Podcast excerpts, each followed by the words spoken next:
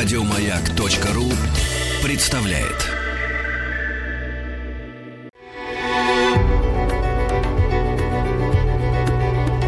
Много букв. Много букв. Любимые тексты главных персон современности. Категория 18+. Здравствуйте, меня зовут Алексей Ртыюн. Я директор ботанического сада МГУ «Аптекарский огород». И еще по совместительству радиоведущий. У меня программа, которая называется «Органика на радиокультура». Но сегодня я буду выступать немножко в другой роли. Мне хочется прочитать отрывки из романа великого французского писателя Эмиля Ажара Роман называется «Вся жизнь впереди». Я очень люблю этот роман потому, что, мне кажется, в современной литературе, а он написан относительно недавно, это вторая половина XX века, не каждое литературное произведение может похвастаться э, невероятно новыми оригинальными мыслями. И несмотря на то, что эта история очень трагическая, по сути, она и очень светлая, потому что это история о любви, который не знает границ, не знает границ возраста, национальности, религии. И для меня прочтение этого романа послужило какой-то вехой, что ли, в жизни. Это, наверное, одно из самых сильных эмоциональных переживаний именно от литературы последнего десятилетия. Многие мысли, которые там встречаются, никогда мне не приходили в голову, и они заставляют задуматься. И я не смогу прочитать весь роман, это будут отрывки с самого начала только романа, но хочется рассказать, например, о том, что вообще роман повествует о жизни маленького арабского мальчика, мусульманина, э, которого зовут Мамо. Он живет э, в нелегальном приюте для детей проституток э, в послевоенном Париже у старой еврейки мадам Розы, чудом выжившей в Освенциме. Их связывают очень трогательные и нежные отношения. И чтобы привести пример вот тех глубоких мыслей, знаете, чтобы не быть каким-то голословным, почему действительно так нравится этот роман, я хочу рассказать только об одном месте из этого романа, прежде чем перейти к его чтению. Когда все пошло плохо, и мадам Роза собралась умирать, то мальчик, от лица которого ведется повествование, как бы объясняя читателям, говорит, «Я даже сходил помолиться в мечеть два раза за мадам Розу, но ничего не изменилось, потому что молитвы за евреев в мечети не действуют». И вот такие мысли, они никого не задевают, никого не оскорбляют, но, по-моему, очень и очень заставляют задуматься. Ну а теперь я начну чтение этого романа. Повествование в этом романе ведется от первого лица, от имени мальчика, которого зовут Мухаммед.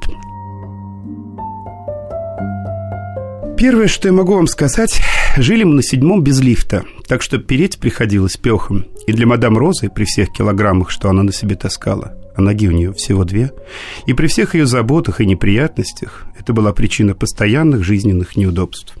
Она поминала об этом всякий раз, когда не причитала над чем-нибудь другим, потому как она к тому же еще была и настоящая еврейка. Здоровьем она тоже похвастаться не могла. И я вам должен сразу сказать еще одно. Уж эта-то женщина заслуживала лифта. Мне было, наверное, года три, когда я впервые увидел мадам Розу. А что было до того, я не помню, прямо как отрубила. А труп этот кончился в три, а может в четыре года, и мне иногда просто страсть, как не хватает воспоминаний. В Бельвилле полно было других евреев, арабов и черных, но пешком перлась на седьмой одна мадам Роза. Она говорила, что когда-нибудь помрет на лестнице, и вся малышня тут же принималась реветь, потому что когда кто-то помирает, всегда полагается реветь. Нас там было шестеро, семеро, а иногда и больше. Сперва-то я не знал, что мадам Роза заботится обо мне только потому, что в конце месяца ей приходит перевод. А известно это стало мне лет в шесть или семь, и для меня это был удар. За меня платят. Я ведь думал, что мадам Роза меня любит просто так, задарма, и мы друг для друга родные. Я проплакал всю ночь, и это было мое первое большое горе. Мадам Роза заметила, что я грустный, и объяснила, что семья – это еще ничего не значит. И бывают люди, которые уезжают в отпуск, бросая своих собак, привязанных к дереву, и что каждый год так подыхают три тысячи собак, потому что хозяева о них не заботятся. Она посадила меня к себе на колени и крылась, что на целом свете у нее нет никого дороже меня – но я вспомнил про перевод и с ревом убежал. Я спустился вниз в кафе Масье Дриса и подсел к Масье Хамилю, который был бродячим торговцем, продавал во Франции ковры и много чего повидал. У Масье Хамиля красивые глаза, он ласково на всех смотрит. Он уже был здорово старый, когда я с ним познакомился, а с тех пор он только и делал, что старился и старился. «Масье Хамиль, почему вы всегда улыбаетесь?» «Так, малыш Мамо, я каждый день благодарю Бога за то, что он дал мне хорошую память. Мое имя Мухаммед, но все зовут меня Мамо, так короче. 60 лет назад, когда я был молод, я встретил молодую женщину, которая полюбила меня, и я тоже ее любил. Это продолжалось 8 месяцев. Но потом она сменила заведение, а я, хоть прошло 60 лет, все ее помню. Я сказал ей, я тебя не забуду. Годы шли, а я ее не забывал. Правда, иногда мне становилось страшно, ведь передо мной была еще долгая жизнь. И какие я, маленький человек, мог давать себе клятвы, если стиральную резинку держит в руке Бог – но сейчас я спокоен. Я не забуду Джамилю. Мне осталось уже совсем мало времени. Я умру раньше. Я подумал про мадам Розу. Сперва не решался, а потом спросил. «Масье Хамиль, а человек может жить без любви?» Он не ответил. Отхлебнул мятного чаю, который страшно полезен для здоровья. С некоторых пор масье Хамиль всегда носит серую джелабу, чтобы не оказаться застигнутым врасплох в пиджаке, когда его призовут на небо. Он глядел на меня и молчал. Наверное, думал, что я еще малолетка, есть вещи, которые мне знать не полагается. В ту пору мне было лет семь, а может даже восемь. Точнее вам сказать не могу, потому как нет у меня даты рождения, и вы это усечете, когда мы познакомимся лучше, если только решите, что в этом есть смысл. Масье Хамиль, почему вы мне не отвечаете? Ты еще мал, а есть такие вещи, которые маленьким лучше не знать. Масье Хамиль, можно жить без любви? Да, ответил он и опустил голову, словно ему было стыдно. Я разревелся. Очень долго я не знал, что я араб, потому что никто меня так не обзывал. Узнал я об этом только в школе, но я никогда не дрался. Когда кого-то бьют, лучше от этого не бывает, а только хуже. Мадам Роза, как еврейка, родилась в Польше, но она много лет работала в Марокко и Алжире, и арабский знала не хуже нас с вами – Знала она по тем же причинам также еврейский, и мы часто разговаривали на этом языке. Большинство жильцов в нашем доме были чернокожие. На улице Бессон три негритянские общаги, и есть еще две, и там они живут племенами, как заведено у них в Африке. Главным образом сороколи, их больше всего, ну и тукулеров, это у них такое название, тоже немало. На улице Бессон живут много и других племен, но у меня нет сейчас времени перечислять их все. Остальная часть улицы и бульвара Бельвиль, почти вся арабская, и еврейская. Так продолжается до улицы Золотой Капли, а там уж начинаются французские кварталы. Сперва я не знал, что у меня нет матери, и даже не имел понятия, что мать должна быть у каждого. Мадам Роза избегала говорить на эту тему, чтобы у меня не завелись в голове всякие там мысли. Я ведь даже не знал, от чего я родился и как это вообще происходит. Мой корешок Дылда, который на несколько лет старше меня, объяснил мне, что все это случается из-за гигиенических условий. Сам он родился в Казбе, в Алжире, и во Францию приехал уже после этого. В Казбе тогда не было никакой гигиены, ни всяких там биде, ни воды для этого, и вообще ничего такого, и поэтому он родился. Узнал-то он об этом потом, когда его отец, пытаясь оправдаться, поклялся ему, что он и в голове не держал таких мыслей. Сейчас у женщин, которые работают, сказал мне Дилда, есть таблетки для гигиены, но он родился раньше, чем они появились. Ко многим у нас матери приходили раз, а то и два в неделю – но только к другим, ко мне никогда. Почти все мы у мадам Розы были дети шлюх, и когда те уезжали на несколько месяцев в провинцию на заработки, то перед отъездом и после приезда обязательно приходили повидать своих мальцов. Вот так-то вот у меня начались всякие огорчения из-за матери. Мне казалось, что матери есть у всех, кроме меня. Чтобы она пришла, у меня случались судороги и сводила живот. На другой стороне улицы жил пацан, тот, у которого был мячик. Так он мне рассказывал, что его мама всегда приходит, когда у него болит живот – Живот у меня болел, ну и что с того? Потом у меня были конвульсии, но тоже зазря. Никакого толку. Мама не приходила. А мадам Роза впервые обругала меня арабской задницей, потому что она у меня не французская. В конце концов, мама мадам Роза сказала, что если так будет продолжаться, то я отправлюсь в приют. И тут я здорово перебздел, потому что приют – это самое страшное для детей. Но если говорить о расизме, то в этом смысле она всегда была очень корректна. Вот, например, жил у нас такой Мойше, так его она ругала грязным арабом, а меня ни разу. Тогда еще я не понимал, что при всей ее толщине она очень тонкая. Конце концов, я перестал звать маму, потому что толку никакого не было, мама не приходила. Но спазмы и судороги у меня долго еще продолжались, и даже сейчас живот у меня иногда побаливает.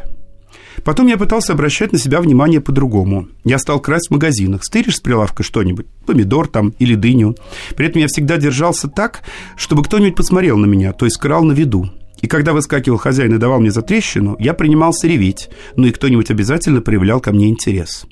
Однажды с прилавка возле бакалейного магазинчика я стянул яйцо. Хозяйка, а хозяйка там была тетка, увидела. Я вообще предпочитал красть у теток, потому как единственное, в чем я был уверен, так это в том, что моя мать женщина. Тетка, по-другому ведь не бывает. Ну, значит, я схватил яйцо и сунул его в карман. Вышла хозяйка, и я уже ждал, что она мне залепит оплеуху и обратит на меня внимание. Но она присела рядом со мной, погладила меня по голове и сказала, «Ой, какой же ты хорошенький».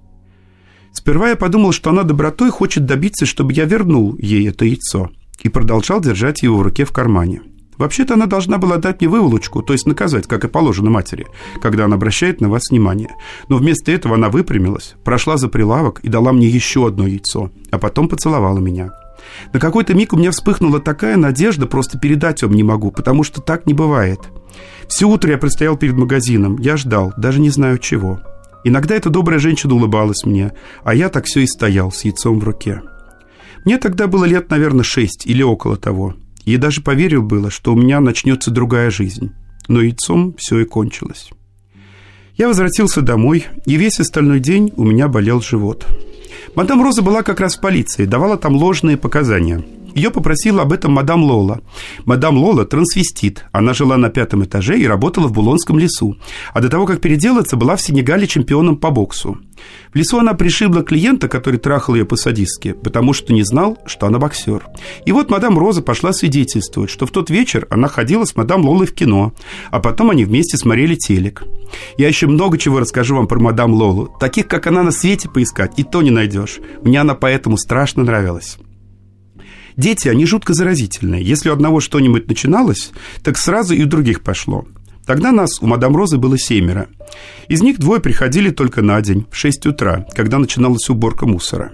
Их приводил всем известный мусорщик, Масье Муса, из отсутствия жены, которая от чего-то там померла. К вечеру он их забирал и сам уже ими дальше занимался. А у нас жили Мойша, который был еще младше меня, Бананчик.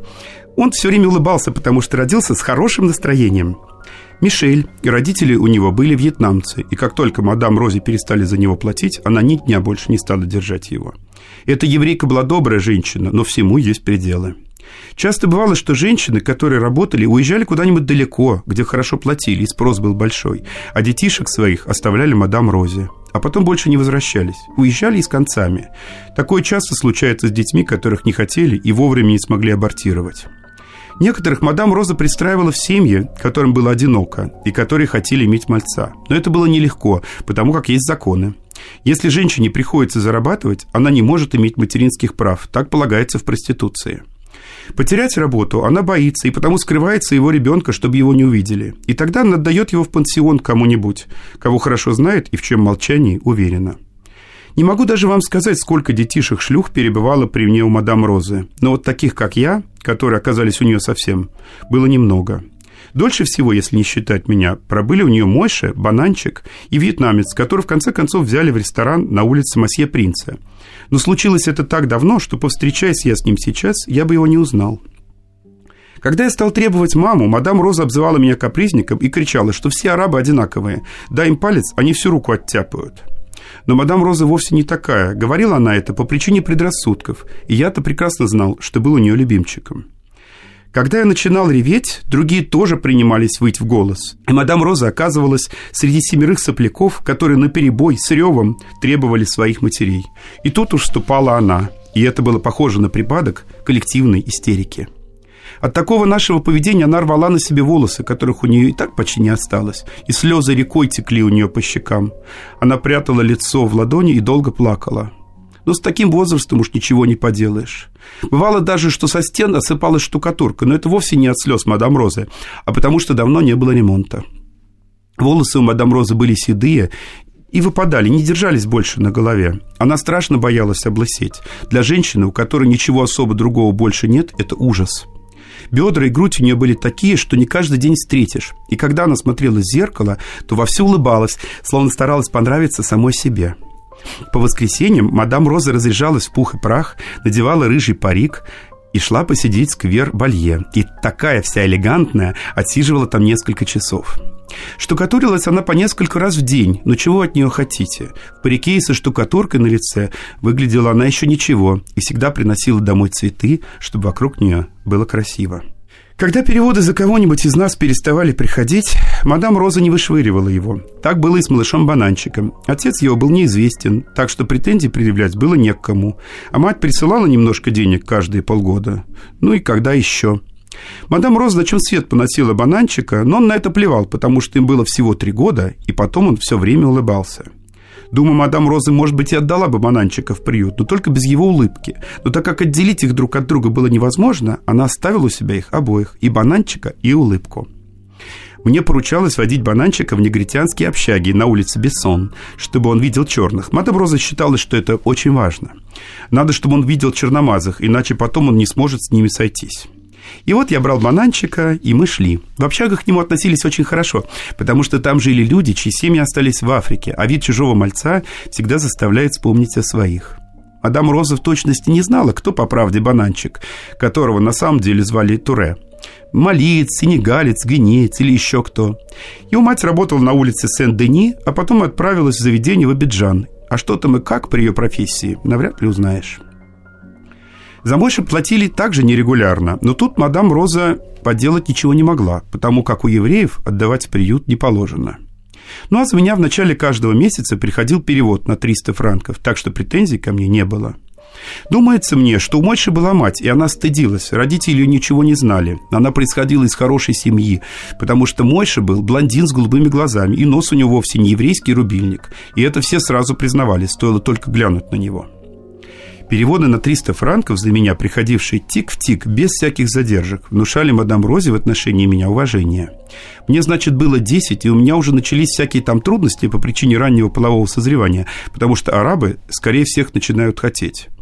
Так что я знал, для мадам Розы я означаю прочное финансовое положение, и она несколько раз подумает, прежде чем лишиться моих денег.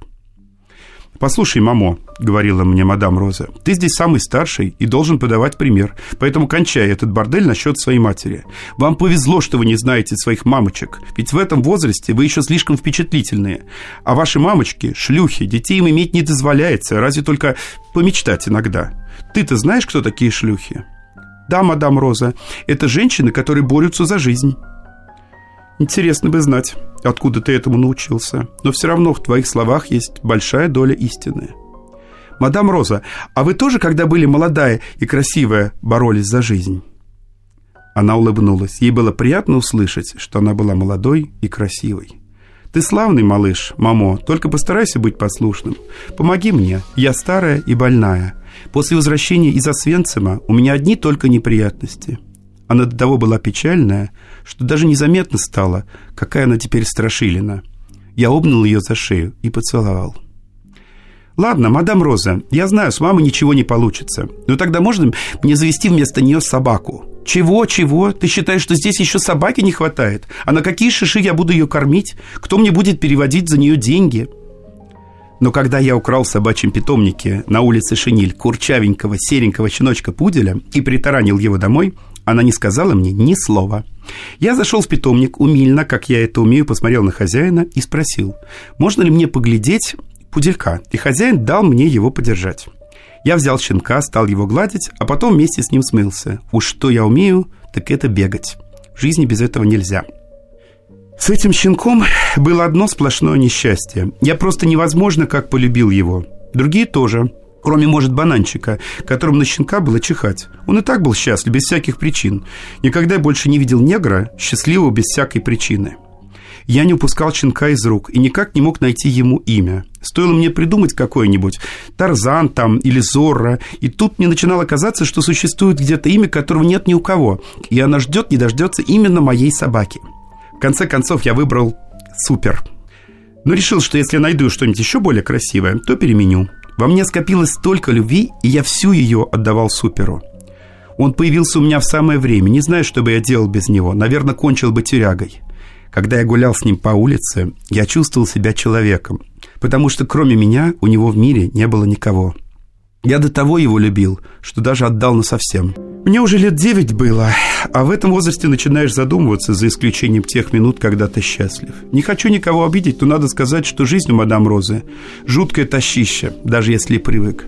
Так что, когда Супер стал подрастать, я из любви к нему решил обеспечить ему жизнь, которую обеспечил бы себе, если бы была такая возможность. Э, хочу обратить ваше внимание, что это был не какой-нибудь уличный пес, а настоящий пудель. И тут подвернулась одна дама, которая запричитала «Ой, какая хорошенькая собачка! Не моя ли она и не хочу ли я ее продать?» Одет я был бедно, да и лицо у меня нетипично французское. Так что она мигом смекнула. Эта собака не для меня. Я продал супер за пять сотен, и ему крупно повезло. Пять сотен у этой дамочки я спросил только потому, что хотел быть уверен, что у нее есть башли. Попал я на то, что нужно. У нее была даже машина с шофером, и она сразу же посадила туда супера и закрыла дверцу на случай, если появятся мои родители и поднимут хай. А сейчас я вам расскажу кое-что, хотя вы мне не поверите. Я взял эти пять сотенных и спустил их через решетку в колодец канализации. А потом сидел на тротуаре и ревел, как корова. Хотя коровы не ревут, это просто выражение такое. Размазывая кулаком слезы, но был счастлив.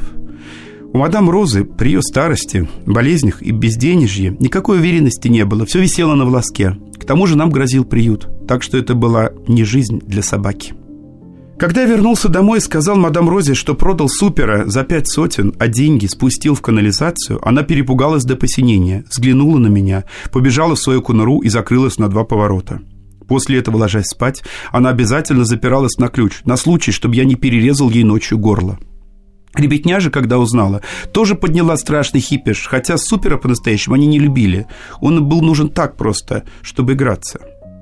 Было нас тогда у мадам Розы много, семеро, а может быть и целых восемь. Жила Салима, Соседи заложили ее мать, что та панельная шлюха, и легавые пришли с обыском, чтобы за ее безнравственное поведение забрать малышку в приют. Но матери удалось ее спасти. Она выскочила из-под клиента и помогла дочке, которая была на кухне, а жили они на первом этаже, сбежать через окно, а потом всю ночь прятали ее в мусорном баке.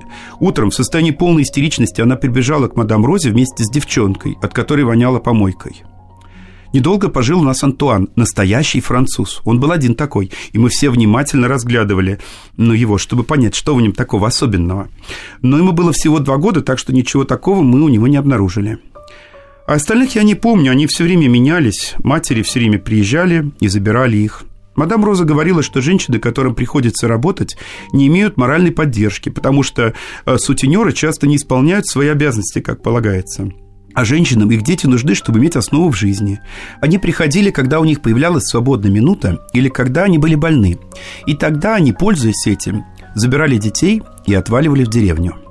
Я никогда не мог понять, почему зарегистрированным шлюхам не разрешено воспитывать детей. Кому это мешает? Я видел нас плачущих матерей, на которых настучали в полицию, что у них есть ребенок. Они работают по своей профессии, и они поэтому умирали от страха. Мадам Роза успокаивала их, говорила, что у нее есть комиссар полиции, который сам был шлюхиным сыном, и он ей покровительствует. А еще у нее есть один еврей, который делает фальшивые документы. И документы эти никто распознать не может, настолько они совсем как настоящие. Этого еврея я ни разу не видел. Мадам Роза тщательно его скрывала.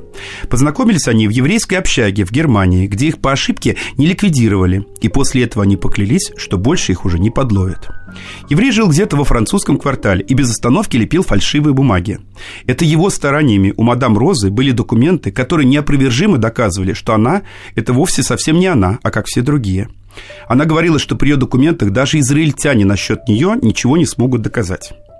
Ну, само собой, она никогда не была полностью спокойна в этом смысле, потому что полностью спокойными бывают только мертвые, а в жизни всегда есть место страху.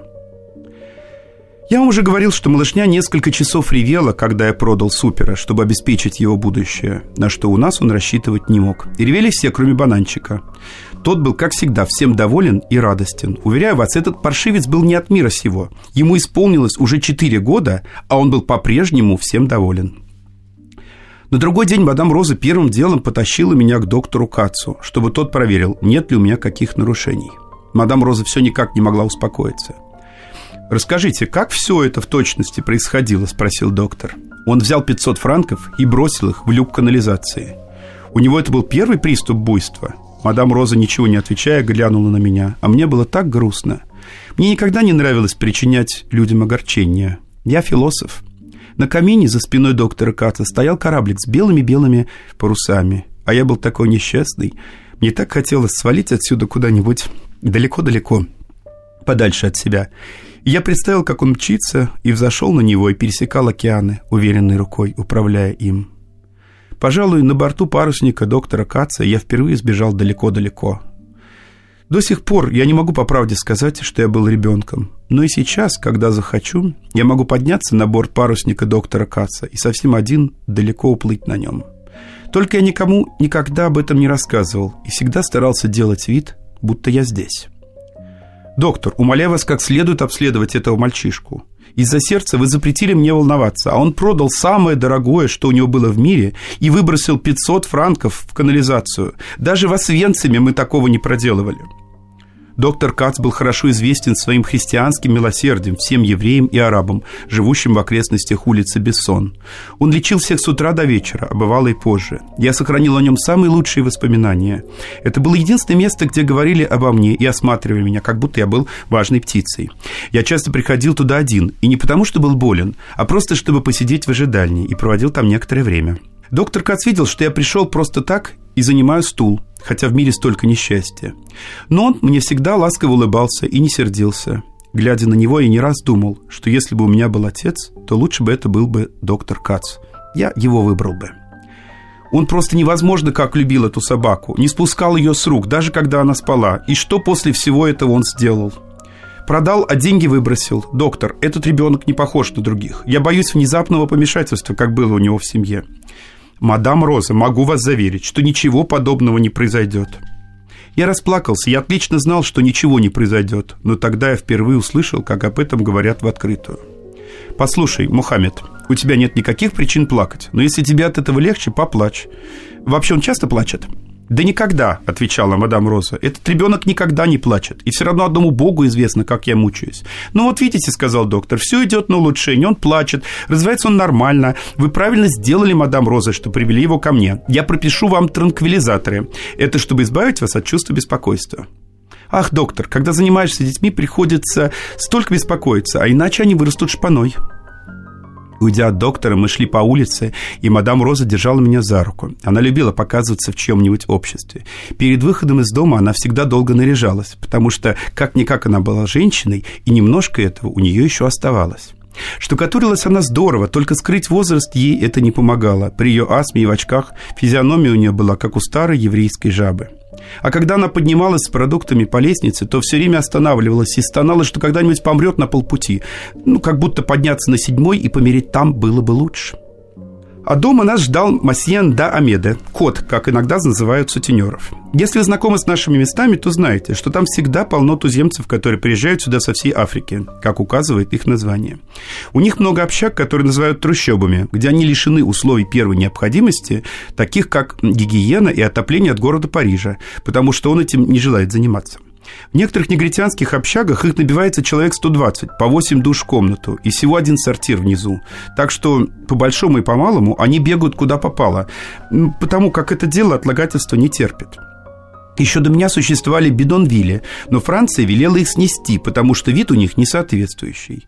Мадам Роза рассказывала, что в Абервилье была общага, где сенегальцы угорели до смерти от угольных печек, которые они поставили в комнате, а окна были закрыты, так что утром мы всех их нашли мертвыми. Они задохнулись от вредных газов, ну, которые шли из печки, пока они спали сном праведников. Я часто заглядывал в общагу к неграм на углу улицы Бессон, и меня всегда очень хорошо принимали. В большинстве случаев они там все мусульмане, как и я. Но причина вовсе не в этом. Думаю, приятно было видеть девятилетнего пацана, у которого еще нет никаких взглядов в голове. У стариков в голове вечно какие-то взгляды – Например, неправда, что негритосы похожи друг на друга. Если привыкнуть к черным, то мадам Самбор, которая стряпает им жатву, совсем не похожа на Масье Диа.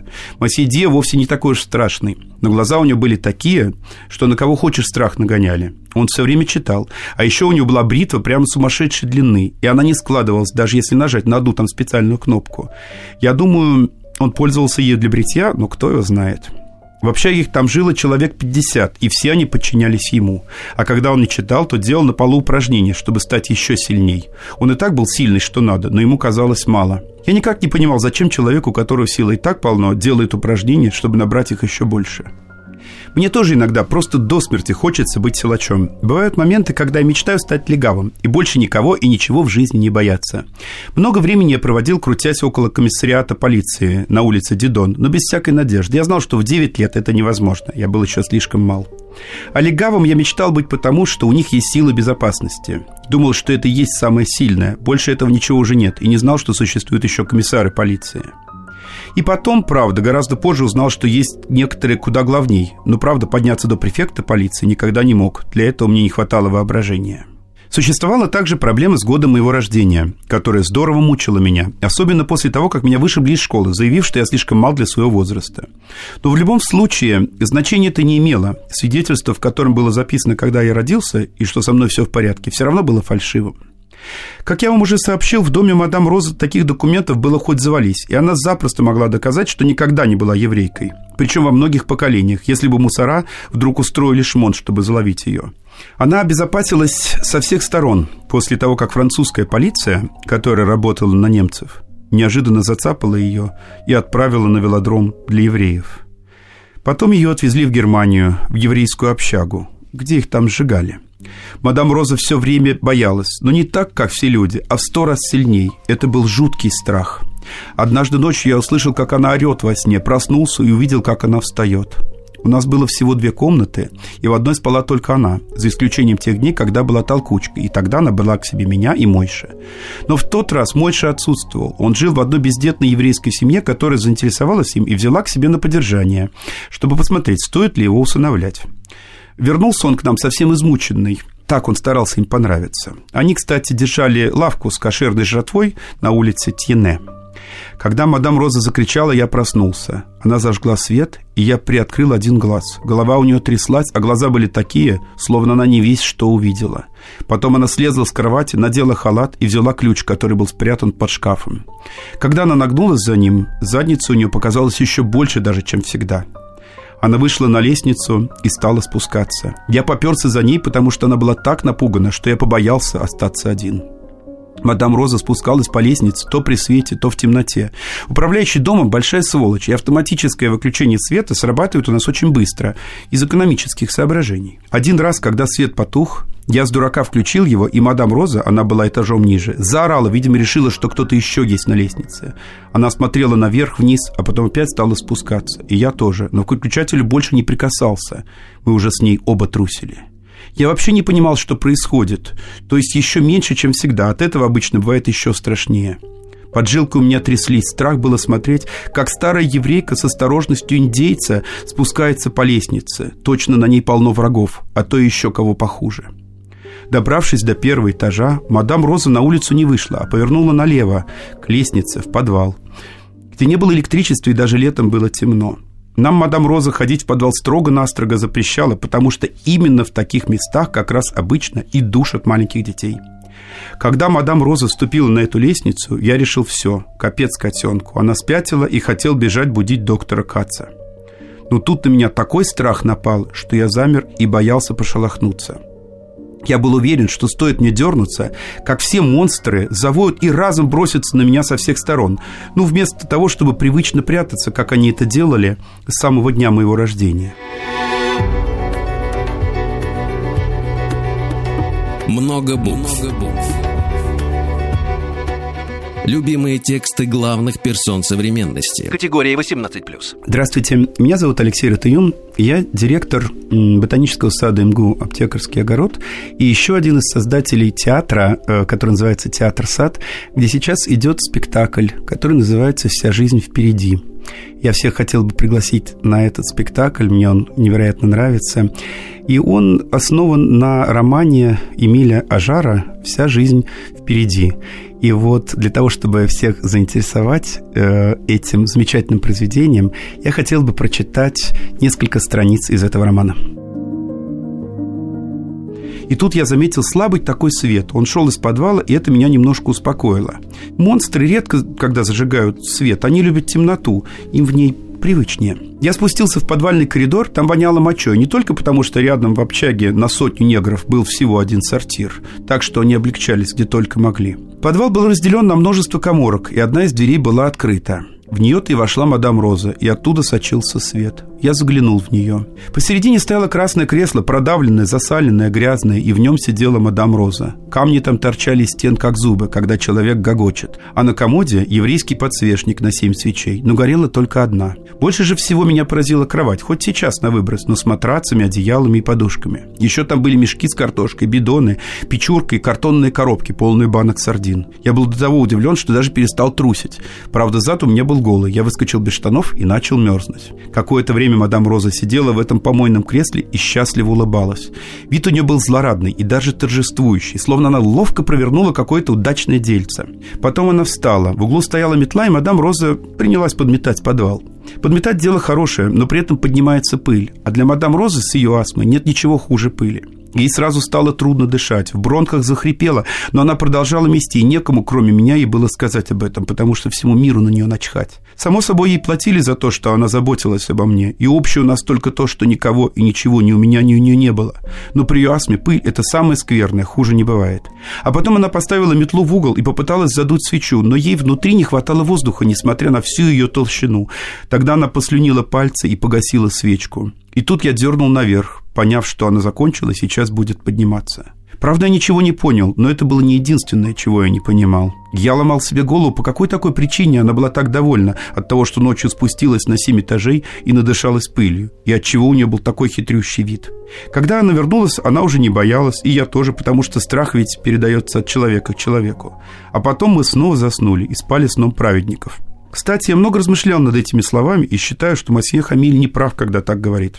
Я думаю, крепче всех спят как раз неправедные, потому что они на все кладут с прибором, а вот праведники как раз не могут сомкнуть глаз и из-за любой малости портить себе кровь, иначе они не были бы праведниками. У Масье Хамиля полно выражений, какие не от каждого услышишь, вроде «поверьте моему давнему опыту» или «как я имел честь объявить вам» и еще куча других. Они мне все страшно нравятся, из-за них я все время вспоминаю его. Он вообще был человек, каких еще поискать. Масье Хамиль научил меня писать на языке моих предков. Он всегда говорил предков, потому что моих родителях он даже не хотел упоминать.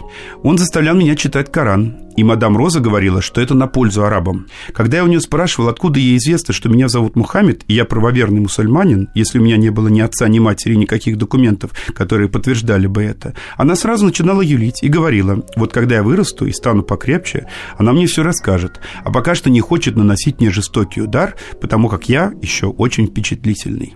Она всегда утверждала, что первое, что нужно щадить у детей, так это впечатлительность.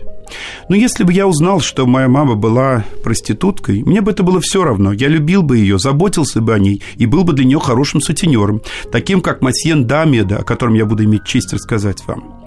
Я был очень рад, что у меня есть мадам Роза, но вот гадом мне быть я не отказался бы, если можно было иметь кого-нибудь получше, кого-нибудь, кто бы больше мне подходил. Я мог бы заботиться и о мадам Розе, даже если бы у меня была настоящая мама, о которой я должен был бы заботиться. У Масье, да, Амеда, тоже много женщин, которым он оказывает покровительство. Но раз мадам Роза знала, что я Мохаммед и мусульманин, значит, ей было известно мое происхождение, и что я не из-под хвоста собаки выпал. И желал знать, кто моя мама и почему она не приходила повидать меня. Однако мадам Роза сходу начинала разводить сырость и жаловаться, что я неблагодарный, у меня нет никаких чувств к ней, и я готов ее променять на кого попало. Но я сразу и замолкал в тряпочку. Само собой, я понимаю, что есть какая-то тайна, когда женщина, которая по жизни работает, рожает ребенка, потому как вовремя не успела предотвратить это с помощью гигиены. И вот так появляются дети шлюх. По-французски «шлюхи на отродье». Но странно, что мадам Роза на все сто уверена, что я вот именно Мохаммед и мусульманин. Ненарочно же она это все выдумала, чтобы доставить мне удовольствие. Однажды я завел об этом разговор с Масье Хамилем, когда он рассказывал биографию Сиди Абдарахмана, покровителя Алжира. Масье Хамиль приехал к нам из Алжира, где в 30 лет совершил паломничество в Мекку. Сиди Абдарахман Алжирский – его любимый святой, потому что, как он говорит, своя рубашка ближе к телу. Но и у Масье Хамиль есть также ковер, где изображен другой его соотечественник – Сиди Уали Дада – он там сидит на своем молитвенном коврике, который несут рыбы. Такой может показаться несерьезным. Рыбы тащат по воздуху ковер. Но это религия, а против нее не попрешь. Масье Хамиль, как же так получается? Известно, что я Мухаммед и мусульманин, а у меня нет ничего, чтобы это доказывало. Всякий раз, когда Масье Хамиль хочет сказать «да исполнится воля Божья», он поднимает руку. Мадам Роза получила тебя, когда ты был совсем маленький, а свидетельства о рождении у нее нету. После тебя, малыш Мохаммед, к ней приносили многих детей, и вообще она столько их перевидала. Она хранит профессиональную тайну, потому что многие дамы требуют секретности. Тебя она записала мухабиным, то есть мусульманином, и после этого тот, кто произвел тебя на свет, больше не подавал признаков жизни. Единственное свидетельство, что он жил, это ты, малыш. Ты красивый мальчик. Вероятнее всего, твой отец был убит на Алжирской войне, а это очень благородно и прекрасно. Он герой борьбы за независимость. Масье Хамиль, я предпочел бы иметь отца, а не герой борьбы за независимость. Пусть бы он лучше был хорошим сутенером и заботился бы о моей маме. Нет, малыш Мухаммед, ты не должен так говорить. Нельзя забывать про югославов и корсиканцев. Ведь что бы они ни сделали, все валят на нас. В этом квартале очень трудно воспитывать ребенка. Много букв. Много букв. Любимые тексты главных персон современности. Еще больше подкастов на радиомаяк.ру